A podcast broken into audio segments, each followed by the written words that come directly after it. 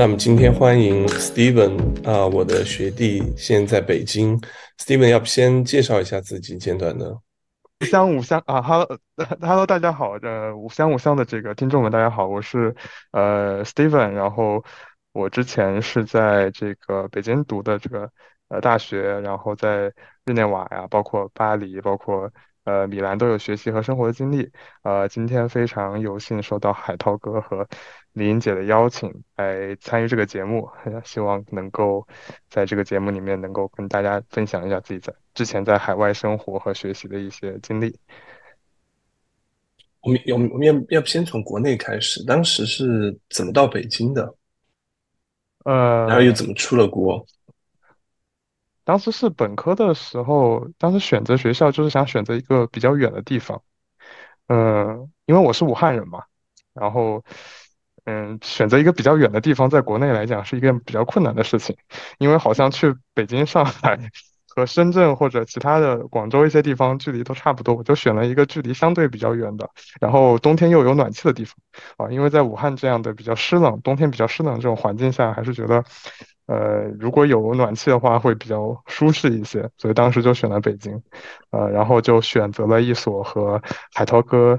呃，就读同一所这个财经类的一个院校，呃，读的是经济方向的专业，嗯。后来怎么出国了呢？呃，其实是因为我们本科的是在一个我们学校自己的一个实验班里面，然后在这个实验班的一个培养计划里面，就是在。第四年的时候是有一个固定的交换项目，当然大家可以自己去选择这个交换项目的这个交换目的地国家。那在这样一个安排之下，我当时是选择意大利米兰的一个学校。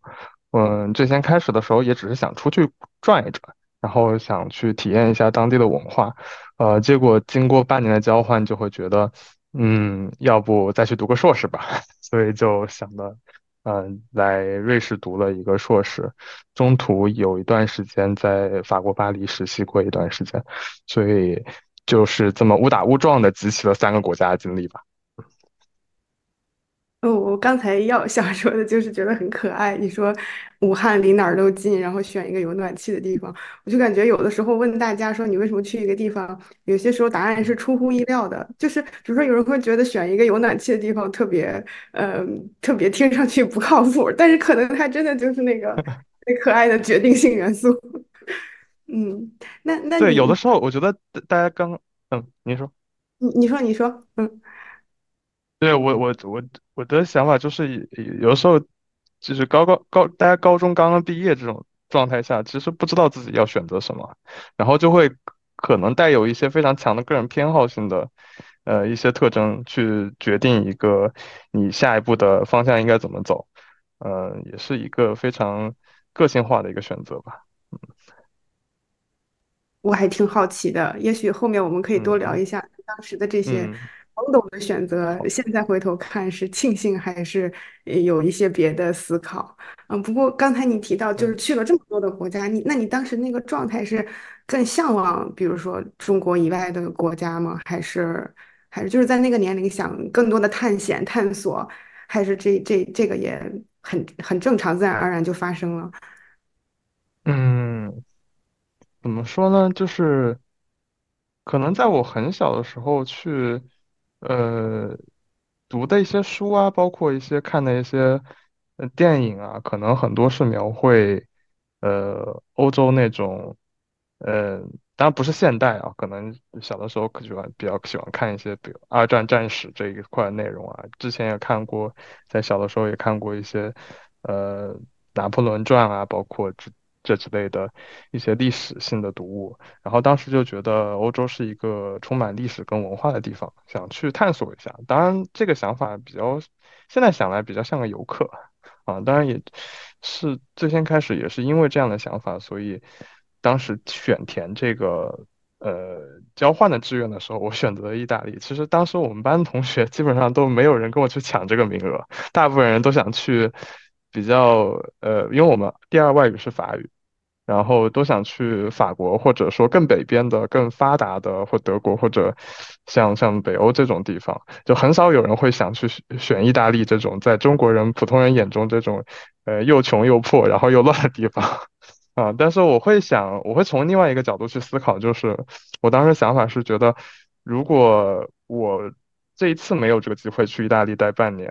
那有可能我这辈子就没有这种机会了。因为可能以后工作的话，你可能会做个全球飞人去伦敦、巴黎、法兰克福这样的地方，但是你会很少有机会去南欧，或者我想的话，就是如果是呃业务拓展啊，包括这一块来讲的话，其实很少呃需要你去在意大利待上半年，嗯，所以我觉得这可能是我人生当中为数不多的可以去自我选择的机会，所以我当时是这么选的，嗯。我想问一下，当时到欧洲有一些被惊讶到的地方吗？一开始这个怀着一个了解文化来探索这个心情，到一般出国都会有一些这个受到惊吓，不是惊吓了，惊讶的地方吧？我想问一下，有没有这样的一些经历，和你想的不太一样嗯？我觉得。哦，对，有有一点其实是挺受到惊吓的，就是在我印象当中，就是可能在很多中国人的印象当中，意大利人都比较懒嘛。然后这确实是有某某些部分上是真实的，比方说他们可能周日不上班啊，然后很多地方都是很早早的下班。比方说你去银行的话，你可能需要预约或者打烊了，你没有办法去从中取取钱了。呃，某种程度上，这种刻板印象是真实的，但是。我觉得不能以偏概全，就是我当时待的这样一个商学院里面，基本上我看到身边的意大利同学都非常的卷，然后呃，他们有一个二十四小时的自习室，呃，我是大概在期末考试的时候，可能还才在那个自习室里面好好学习一下啊，主要是因为我当时大四了，这个学分是可以不用完全转换到我的成绩单里面了，所以我当时学习上这一块就会比较松懈一点，呃，但是。嗯，我能够感觉到那边的就是意大利学生是非常的卷的，他们大概满分是三十分制，然后有些意大利的同学，他们当然他们可可以有无限次次的补考机会，就是有可能第一次考试考了二十六分、二十七分，其实在我们看来已经算不错的一个成绩，但是有些人就是为了拿这这个三十分，他可能会 retake，就是重复考这个试考好多遍啊，就是为了拿这个满分，所以也是嗯。我觉得在某种程度上也是给我一个非常惊讶的一个冲击吧，就是因为我在我的印象当中，意大利人不是这个样子，但是大家好像都很卷的样子。嗯，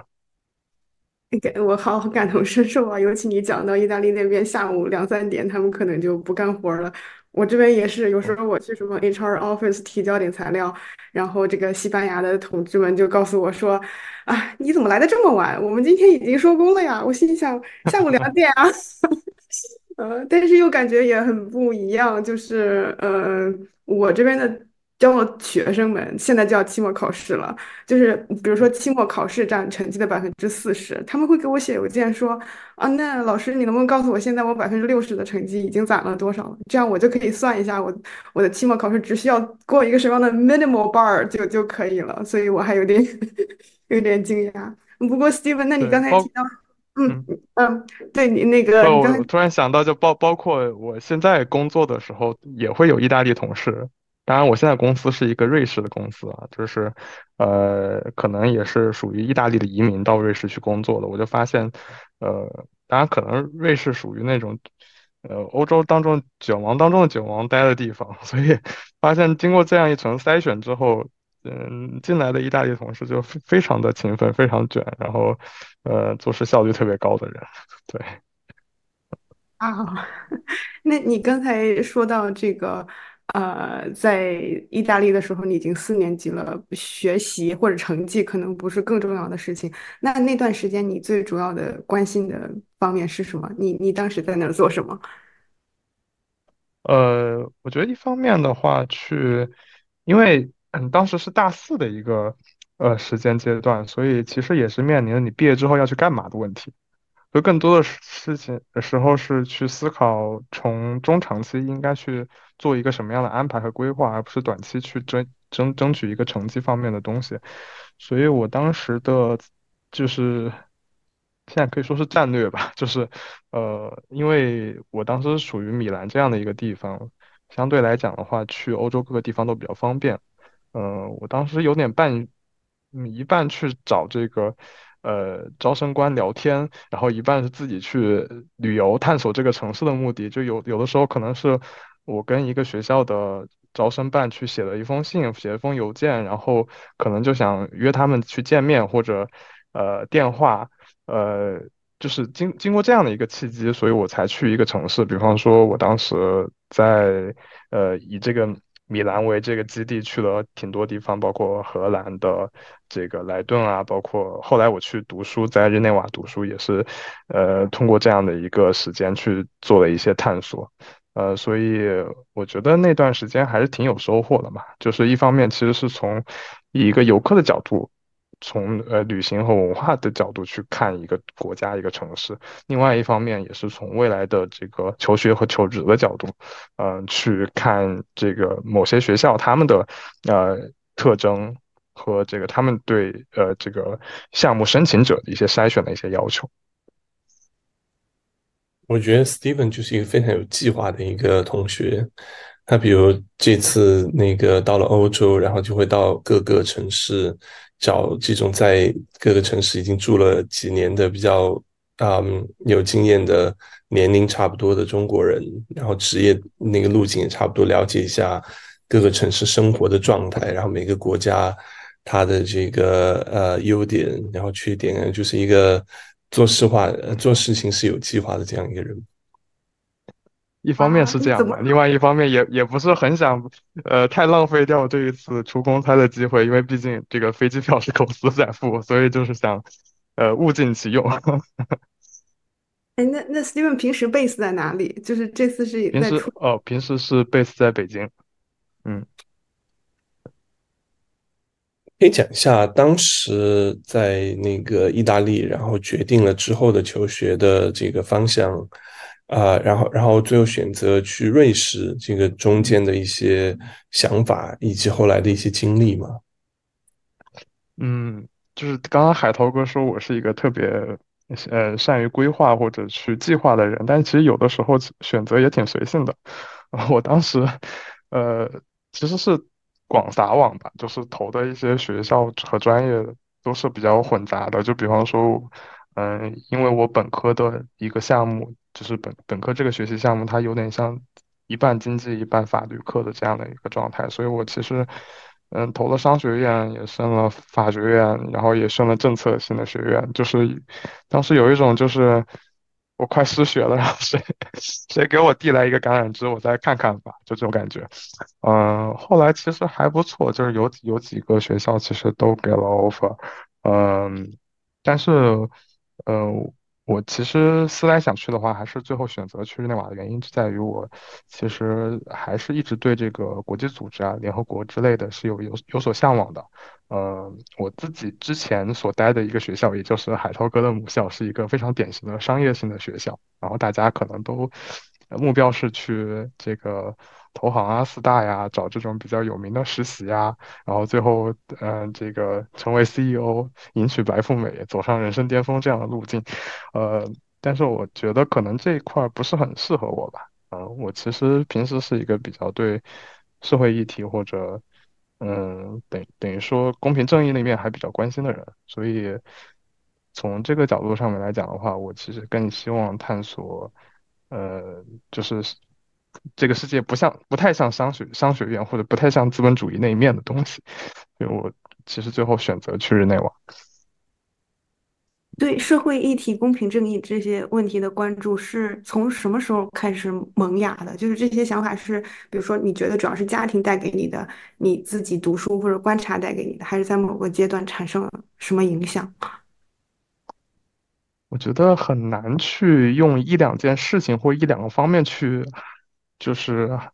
去去解释这方面的原因吧，可能，嗯，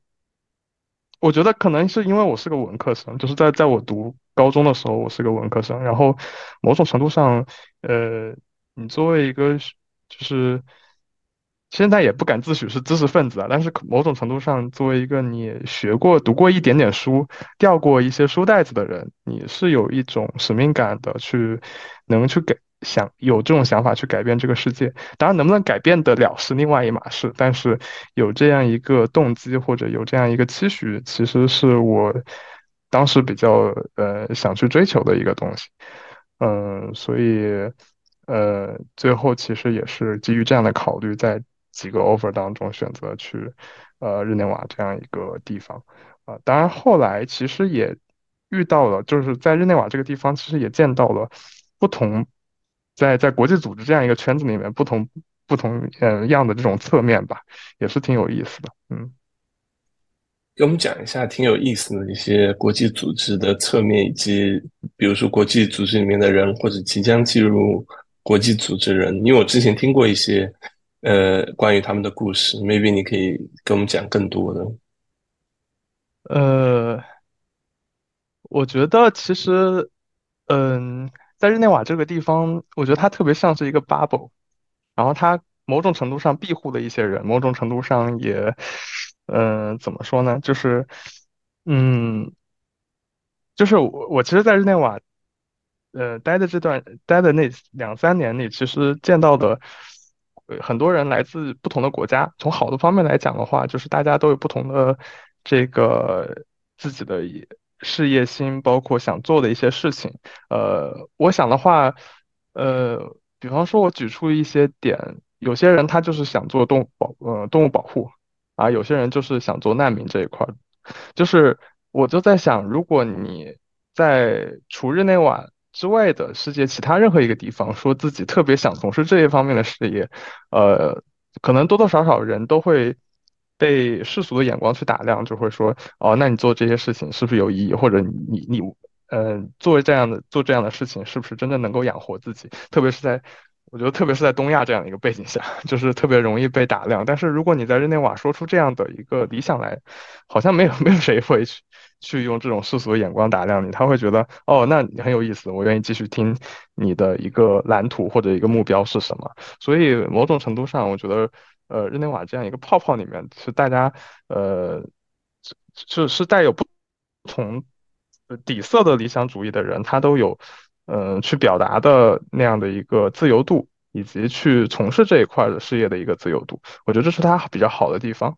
当然呢，就是 从另外一个从世俗的角度来讲的话，呃，日内瓦这边，我我们也看到了很多是他们这种西方的民主政体。底下很多呃政党选举失败了之后的这些官员们，啊，有些人就是没有办法给他安排一个国内的一个比较好的职位嘛，那在某些情况下，他们就会被派驻到日内瓦来，然后相当于是给一个比较形式上的一个闲职和美差，但实际上是没有什么实权的。当然也也也有遇到这样的事情，所以嗯，我觉得这两面其实是呃。从从描述的色彩上面来讲的话，这两面其实是有有点相抵触，但是就是这两面完全不一样的，呃，角度其实也构成了日内瓦这个城市或者说国际组织这个圈子，呃，一个非常丰富多彩的一个呃蓝图当中的一部分。嗯，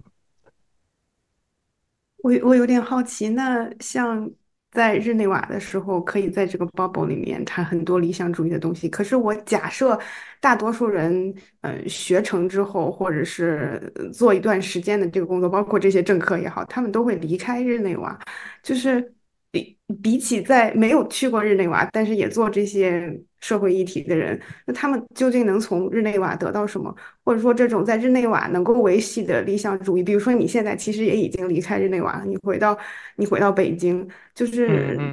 的理想主义和现实主义的冲突，再怎么协调呢？嗯，我觉得日内瓦比较好的一点就是我刚刚讲的，当你。呃，说自己认为某些议题比较重要的时候，你是不会被随意的 judge 的。尤其是，呃，当你比较年轻的时候，呃，如果你说你想做环境保护，或者想去做，呃难民，想去做人道主义这一块的工作。呃，我觉得尤其特别是在这个行业里面比较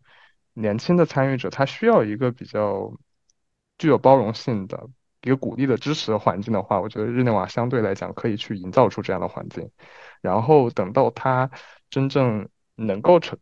成为世界上独当一面的人之后，他再去其他的地方，他更能够去就是更有勇气去面对一些困难。我觉得这在某种程度上，日内瓦特别像是一个呃一个温室 啊，一个温室。等等到这个植物在这个温室里面长初长成型的时候，它再去外面去经受一些阳光雨露的时候，呃，能够更好的去抵御外面的风险。我觉得在在这样一块的方面，日内瓦有这样的作用。啊，我接下来可能问一个稍微有针对性一点的一个问题啊啊，因为我们学校当时开设这个班，其实是跟就是中国目前的一个一个大的一个国家策略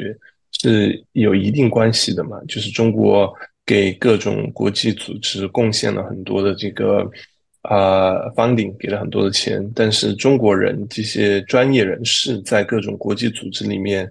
是不成正比的，就是呃，跟跟中国给的这些钱的这个，所以中国是有这个想法，想要加大在各种国际组织里面的的的中国籍呃专业人士的这样的一个参与比重。但是，比如说像日内瓦，呃，包括美国这种传统，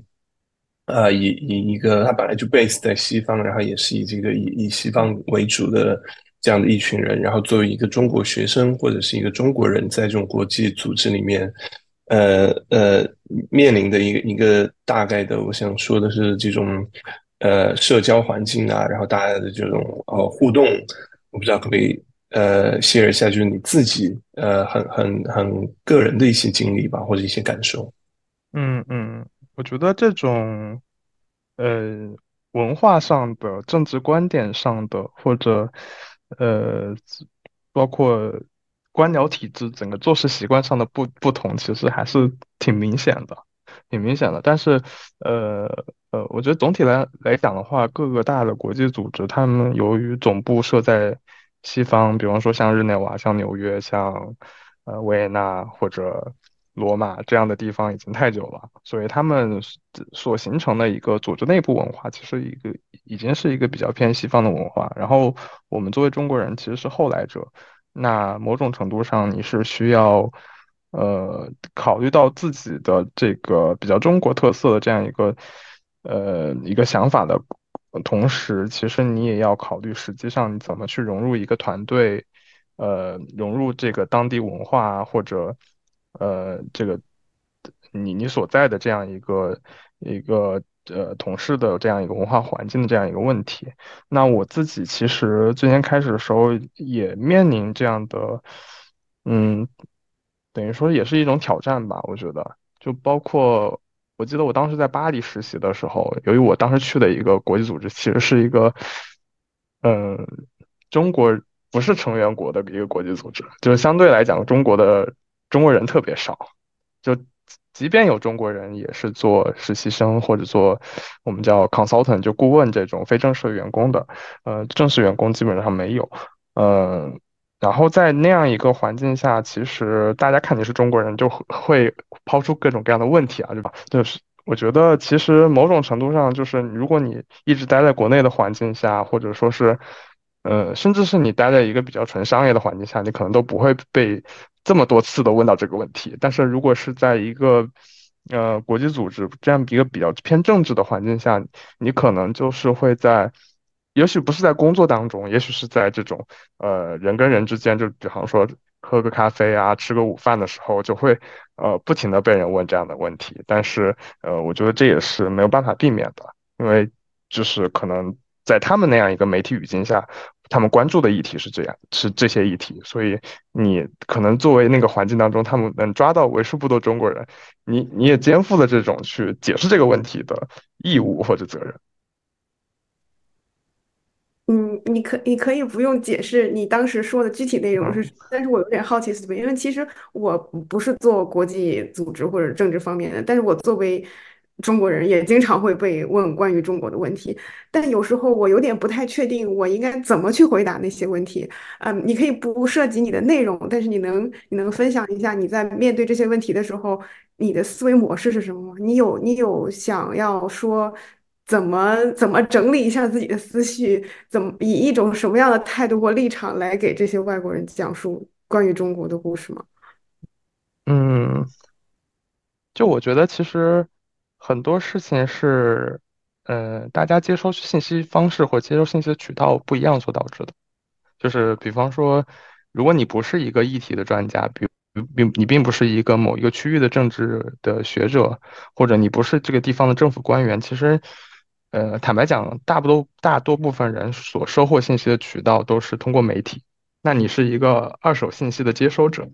在这种情况下，其实我们就是我觉得作为一个平凡人，大家都得承认自己某种程度上接受信息是已都已经被订正过或者修改过或者呃挑选过的。所以在这种情况下，嗯，其实我我只需要做到，对于我自己来讲的话，我只需要做到我在当我跟一个外国人或者一个欧洲人沟通这些事情的时候，我只需要把哦我在中国看到什么什么样的事情。如实的去描述出来，我可以说这不是我的想法，但是，呃，但是我能够知道，就是大部分国人的想法是什么样，尽管和大部分欧洲人的想法不一样，那我们这种不一样中间的这样一个怎么去沟做沟通，怎么去做衔接，是下一部分的事情，但是先给他们展现出一个不一样的画卷，我觉得。嗯，也是一个比较坦诚的一个态度吧。我对于我来讲的话，我尽量坦诚的去面对双方不一样的差异性的东西，呃，但是我并不会觉得这是某种政治偏见所导致的，或者说我在我呃这个对话当中，我面对面的这个人的政治偏见所导致的，他有可能只是因为呃我接受的信息渠道不一样，或者你接受信息渠道不一样所导致的认知上的一个偏差，对。呃，然后当你，然后其实，我突突我我突然想到另外一个点，不好意思啊，就是，嗯，然后其实我觉得作为国际组织，包括我现在在一个跨国公司工作，就是其实某种程度上面来讲的话，呃，这两种组织的，呃，它的定它的定性都是横跨多个国家、不同的地区的一个实体，那都需要面对这样类似的问题，就是。你如何协调这个地方的认知差异和那个地方认知差异的问题？然后由于特别是当你这个组织过于庞大，然后人员过于多的情况下，大家的想法都不一样，那如何？很多时候你做到不是说统一大家想法，统一非常难，但是你能够在一个 common ground 的一个呃，大家至少有一个最最低标准的认同的这样一个基础和平台上去去做协调和沟通。我觉得是，就是作作为，比方说国际组织或者跨公司，大家都在想的一个或者思考一个问题。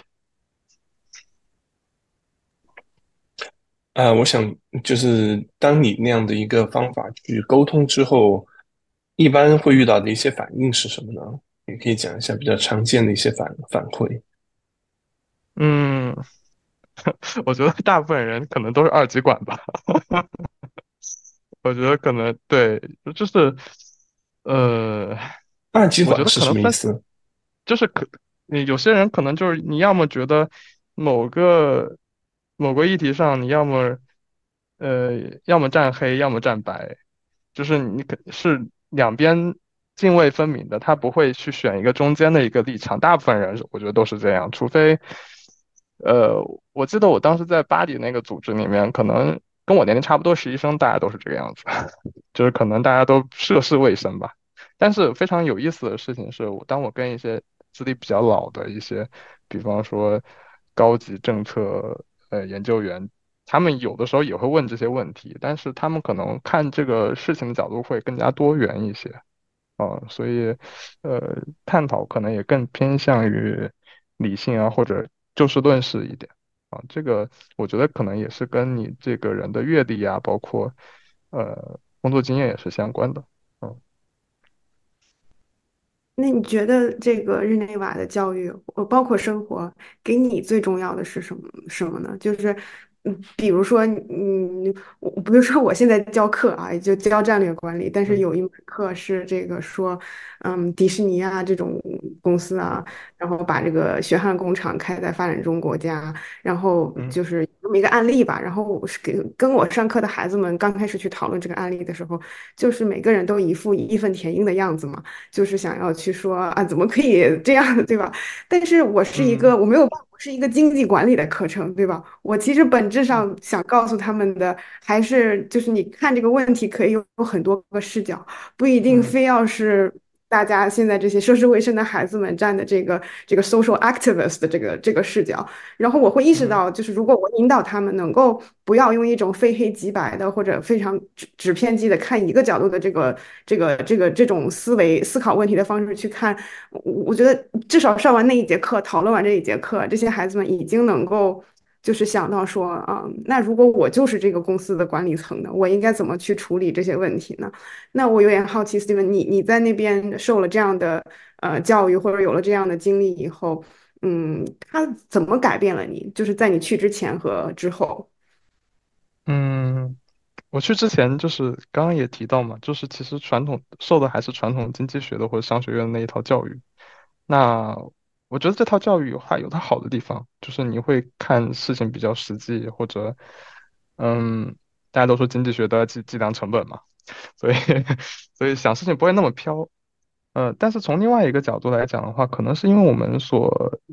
呃长期存在的社会，它的管理模式是一个从上到下的一个管理模式，那很少去接触一个呃，等于说，我觉得像日内瓦这样一个大家可能各个。各个各种各样的公民自治团体啊，各种各样的 NGO 啊，国际组织啊，它都有不一样的诉求。然后，嗯，大家就包括像我举个例子，像 WTO 啊，不同的国家有不一样的诉求，他们对贸易政策、对关税，呃，对每个议题都会有不一样的看法。然后他们要去达成一个协议的。一个共识的话，其实是非常难的，所以这样的话，他们就需要经过好多轮、好多轮的这种磋商，并没有一个自上而下的一个国际政府去，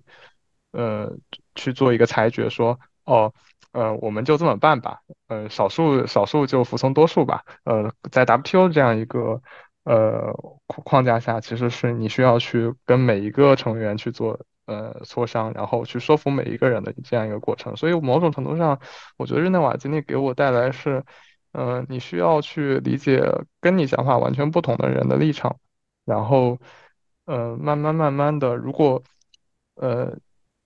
这样跟你完全不一样的人的想法是会影响到你工作或者影响你的生活的情况下，那你该怎么办？那这这种情况下，大家是需要商讨出一个解决方案的。或者说是至少是商讨出一种大家可以和平共处的一个模式的。那从这样的一个角度上面来讲的话，其实给我了一个不一样的视角，呃，怎么去通过一个平等或多边的这样一个沟通渠道去商讨出解决办法，而不是呃坐在那边可能等待一个从上面下来的一个指令告诉我们，哦，这个是这个事情应该是这么被解决的，所以。从这种角度来讲的话，从嗯，我觉得从日内瓦这边学到是从多边的这一块或者平等沟通这一块的一个一个呃一个益处吧。嗯，呃，我们讲了那么多在瑞士的好，我们要不要也来点颜色，讲一下那边最让你不舒服的、讨厌的是什么经历？最让我不舒服的，可能是他的医疗吧。可能是他医疗，就是，呃，我觉得说出这一点来说，可能很多人都会很惊讶，就觉得瑞士有这么多药企，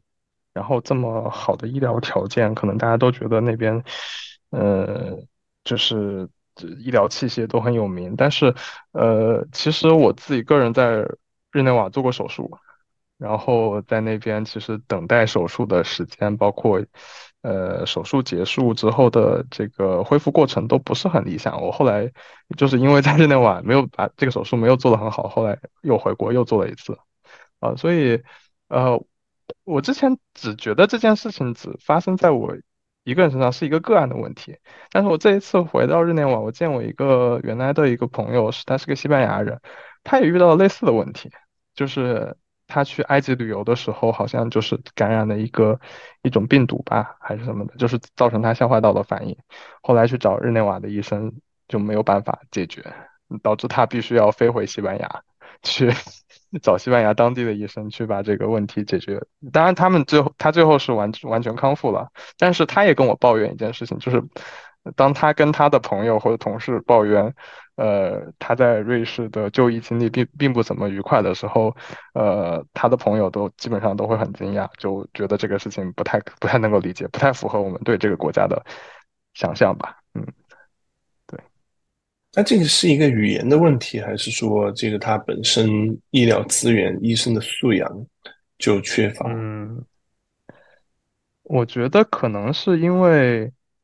嗯，他们这边可能。医生也没有很多，我猜测啊，我猜测是因为瑞士它本身的这样一个，它不是欧盟国家的这样一个地位定位，呃，它对这个所谓的移民的管控是非常严格的，所以尽管每年可能有很多医生想移居瑞士，但是最后能拿到呃瑞士这个移居身份的医生的最后人数会非常少，那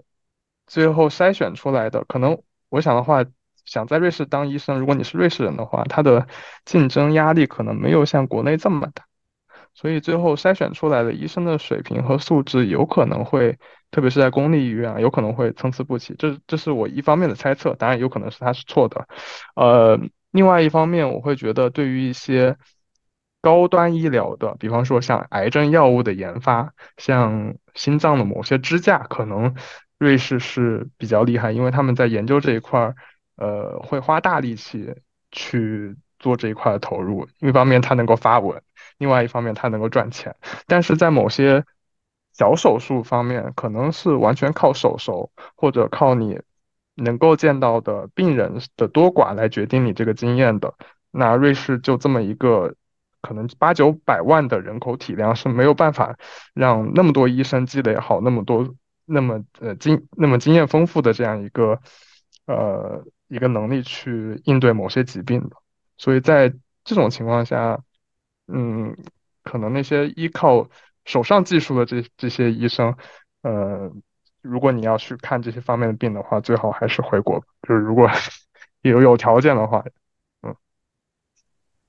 我感觉我听了好多这种在外求学或工作的人，一旦就医，一定要回到自己的国家去去做 这件事的故事啊。一开始的时候，我我还我还在想，是不是只是我们熟更熟悉自己国家的这个就医系统，或者就医的步骤，或者是包括和医生沟通，可能也有很多，嗯，就是文化思维上的不一样吧。也许有的时候，很多外国医生觉得不是个事儿的事儿，在我们在我们的成长经历来看，可能很重要，我们需要。好好弄明白。那那 Steven，你当时就是在日内瓦一一个人去就医吗？还好吗？当时？对，我是我是一个人就医，其实也也是一个锻炼吧。我觉得，就是因为之前之前在国内生病的话，就是可能都会有朋友或者家人的陪伴，但是那个时候当然也会有朋友去陪你，但是他不可能做到二十四小时就在你身边，啊，确实是一个困难。但是我觉得有这份经历也是一个比较好的历练吧。就是，嗯，你一个人做过手术，那当然希望没有下一次啊，下一次就不会不会再害怕了。对，嗯，痛吗？当时恢复的时候，我觉得会会，但是而且那边医生，我觉得他们好像他们对抗生素的管理非常的严格，所以他不会给你乱用抗生素。但是从另外的角度上面来讲的话，他们对止痛剂的管理又没有那么严格，所以他又会给你 用很多止痛剂，或者说他觉得如果你有需要，你可以随意给他开这个呃止痛剂。我觉得，嗯，就至少从我的观念上面来讲的话，这也是一种药嘛，它是药三分毒，它可能某种程度上你吃到了一定的剂量也会对你的身体造成影响，但是好像。嗯，那个医生可能对这一块的管控就不会特别严格，这也是非常我觉得有趣不一样的地方。就国内的医生可能就会，可能抗生素就给你给你开了很多，然后药到药到病除就 OK 了。但是，嗯，止痛剂的话，可能就没有这边医生开的这么多。所以你当时自己做完之后，你你痛吗？还是说你痛然后没有吃？我嗯哼，有呃，对，有当时做完手术两三天还是挺疼的，然后就会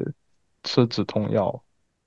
但是当时都想都想，不好意思，我我打岔你，因为一般生病的时候人的想法是最多的，什么想家、想爸妈，然后那个很多东西就会勾连出，因为那个时候人是最虚弱的嘛。基本我不知道可不可以去谢谢那那个时候有一些什么样的想法，就是在手术恢复的那几天。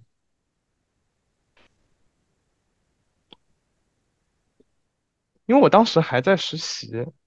然后也在上学，所以我的想法是这件事情能不能快点完结，然后我回去可以继续把那课上完，然后我能够把，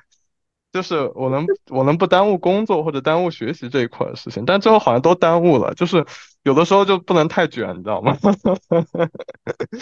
就是嗯，实际上有些事情就得慢慢来。没有没有办法，有些事情不是急来的。对，嗯。刚才海涛问完这个问题，然后 Steven 你回答之前的那一段沉默，我觉得好心痛啊，我就好心疼耶，就是还好还自己也联想到好多嗯自己的故事。那你那你嗯就是那个就是有你在外求学生活的这段经历里，嗯。你你是什么时候想到之后要回国的，或者是这一直是你的一个计划吗？还是这一点一点的经历让你慢慢意识到，其实，嗯，你并不想留在国外，还是想回家？嗯，我我回国那一年是二零二零年，就刚好疫情开始的那一年的大概冬季的时候，那一年，嗯，上半年三月到八月份的时候，我当时是。在一个机构做合同工，呃，就很不凑巧就碰上了疫情，然后那疫情来了，大家基本上都会被关在自己家里面，然后办公室也去不了，你也没办法进行 social。呃，我觉得那段时间除了你是对这个病毒本身的恐惧或者，嗯，有有那种抵触的想法之外，其实更多的是你心理上的自我调节。我并不觉得我当时的从心理上。的调节是做的很成功的，因为我发现我当我每天像个机器人一样 打开电脑，然后上午开会，下午开会，呃，这样就到晚上了。然后到晚上的那个时那个时间，在欧洲的晚上大概是，呃，欧洲傍晚，国内都已经到深夜了，所以基本上你去联系国内朋友也没有谁理你。所以那种情况下，你就会觉得，哦，原来我。这一天除了工作，你需要开会讲的那些内容，你可以是不讲话的，就是你可以去，就是待在自己的那个小小的房间，你可以不说话的。所以那段时间，我觉得我心理状态特别的不好，然后我特别想，怎么说呢，就是回到一个人多、相对比较熟悉的，或者心理上安全感更足的一个地方。所以那段时间是特别特别的想回国，呃。当然也是因为这样的想法，所以大大概在二三二零年的十月份的时候，当时还是决定回来。呃，当然当然，其实我现在想来的话，那个时间段其实也是一个相对特殊的时间段，就是恰好赶上了，恰好赶上了。然后，呃，那段时间好像各个大的国际组织也都是在裁员，或者说是呃冻结 headcount。呃，所以其实找工作也会变得相当的困难。所以相对来讲的话，就是，嗯，当你赶上这一波，呃，没有办法找工作的这样一个，或者说是找工作极其艰难的这样一个情况下，确实当时回国会是一个比较好的选择。我之前，呃，有个小领导，他是美国人，他说他跟我说过，就是。他当年是在零八年的时候毕业，就恰好是 美国金融危机的时候爆发。然后他也跟我说过，他在嗯那个时候在一个小的 NGO 工作，然后住在纽约的一个呃地下室里面，然后也是特别的艰难困苦的状态。所以可能一代人都会有一代人的这样的一个困扰吧。啊，现在的年轻人，我看他们现在刚刚毕业的，其实也面临各种各样的困难。所以其实也挺常见的，如果把这个时间跨度拉长的话，也挺常见的。我我我觉得你刚刚说那点特别有意思，因为我们这个节目里面，就我和李颖一般讨论的都是关于空间上的这个转移，在各个地方、各个国家生活的这个经历。但我觉得你刚刚说那点，就是其实这个空间和时间它是在一起的。一个是说这个时间和和和这个地理它的时间，比如说疫情期间，这个国家它就，比如比如欧洲国家，它就显得非常的。嗯，让人觉得有点被那个孤独伴伴随。然后我觉得这个时间点，还有就是跟你个人的这个生命的这个节点也有关。比如说你求学的时间，然后你爸妈最需要你的一段时间，以及说你可能在一个呃一切都很自由的一个点，你对于这个空间的选择也是不一样的。我我不知道我有没有讲清楚，但我觉得您有启发到我。呃，这个点，所以我觉得这个刚好也回到可能是最后几个问题吧。就是你现在回头看来，从呃武汉，然后到了北京，然后到了欧洲，对吧？在日内瓦、巴黎都待过一下，然后现在又回到北京，已经三年了。就是在一个呃大概三十岁吧，这个三十年的这个时间，这么多不同的地方，你会给这些不同的地方。一个一个简短的一个一个 summary，到目前来看大概是什么样的？嗯，我觉得很难去用用简短的言语去概括我对这这几个城市的感情。我觉得某种程度上，呃，北京是我待的时间最长的，当然武汉是我家乡了，就是呃，就除开我家乡之外，待的时间最长的城市，所以。我能够感受到，感受到，当你在不同的以不同的身份去居住在一个城市的时候，你的想法也是完全不一样的。当我在学校的时候，作为一个本科生，然后住居住在校园里面，和我现在作为一个北漂，一个没有北京户口的打工人，居住的感觉是完全不一样的。嗯，所以我会觉得，可能就是因为这这些。片段式的经历吧，就是一一段时间在这个地方，一段时间在那个地方，让我觉得就觉得可能对，呃，可能跟最传统的中国人相比，我对故土的依恋的感没有那么强，我们就就会觉得，哦，那我去什么样的地方，我接下来去做什么样的选择，其实是基于一个，呃，其实其他层面的考虑，比方说是不是适，呃，适应我的职业发展需要，是不是？呃，我自己生活舒服，呃，舒适度这样也是很重要的，啊，包括对于某一个呃地区或者国家它未来的呃政治稳定、经济形势的一个判断，可能都会排在我对某某一个呃地方的那种依恋感或者故土情结之前，所以就是说到接下来的一些打算的话，其实我会把。这些因素看得更加重要一些，而不是说哦，我来自于一个什么样的地方，或者我在什么样的地方待的时间比较长，我比较适应那里的节奏，所以我嗯更想待在那个地方待的更久一些。虽然尽管就像海涛哥说，呃，我现在已经步入了快三十岁的年龄，按照人类的这样一个年龄区分来讲的话，已经快到中年的一个阶段，但是我还是觉得自己心态上面还是比较年轻的。呃，希望能够去探索更多的环境，更多新的环境，或者呃，能够去一些比较新的地方，嗯，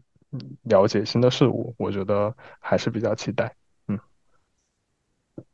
真好，也期待你之后的故事。我我都能感觉自己，哪怕仅仅是在二十九岁和三十二岁这三年的时间，都有好大的变化。所以真的很很感谢 Steven 今天来，我们也很期待过上一年、两年、三年，我们再 reunion 一下，然后看一下我们对生活和和事业各方面的感慨吧。嗯，你居然把自己的年龄都暴露出来了。哎呀，这要先正视自己的年龄，才能正视自己。很好，很好，很好。那我们今天要不就先到这里。好，好的，好的，谢谢海涛哥，谢谢林姐，谢谢你。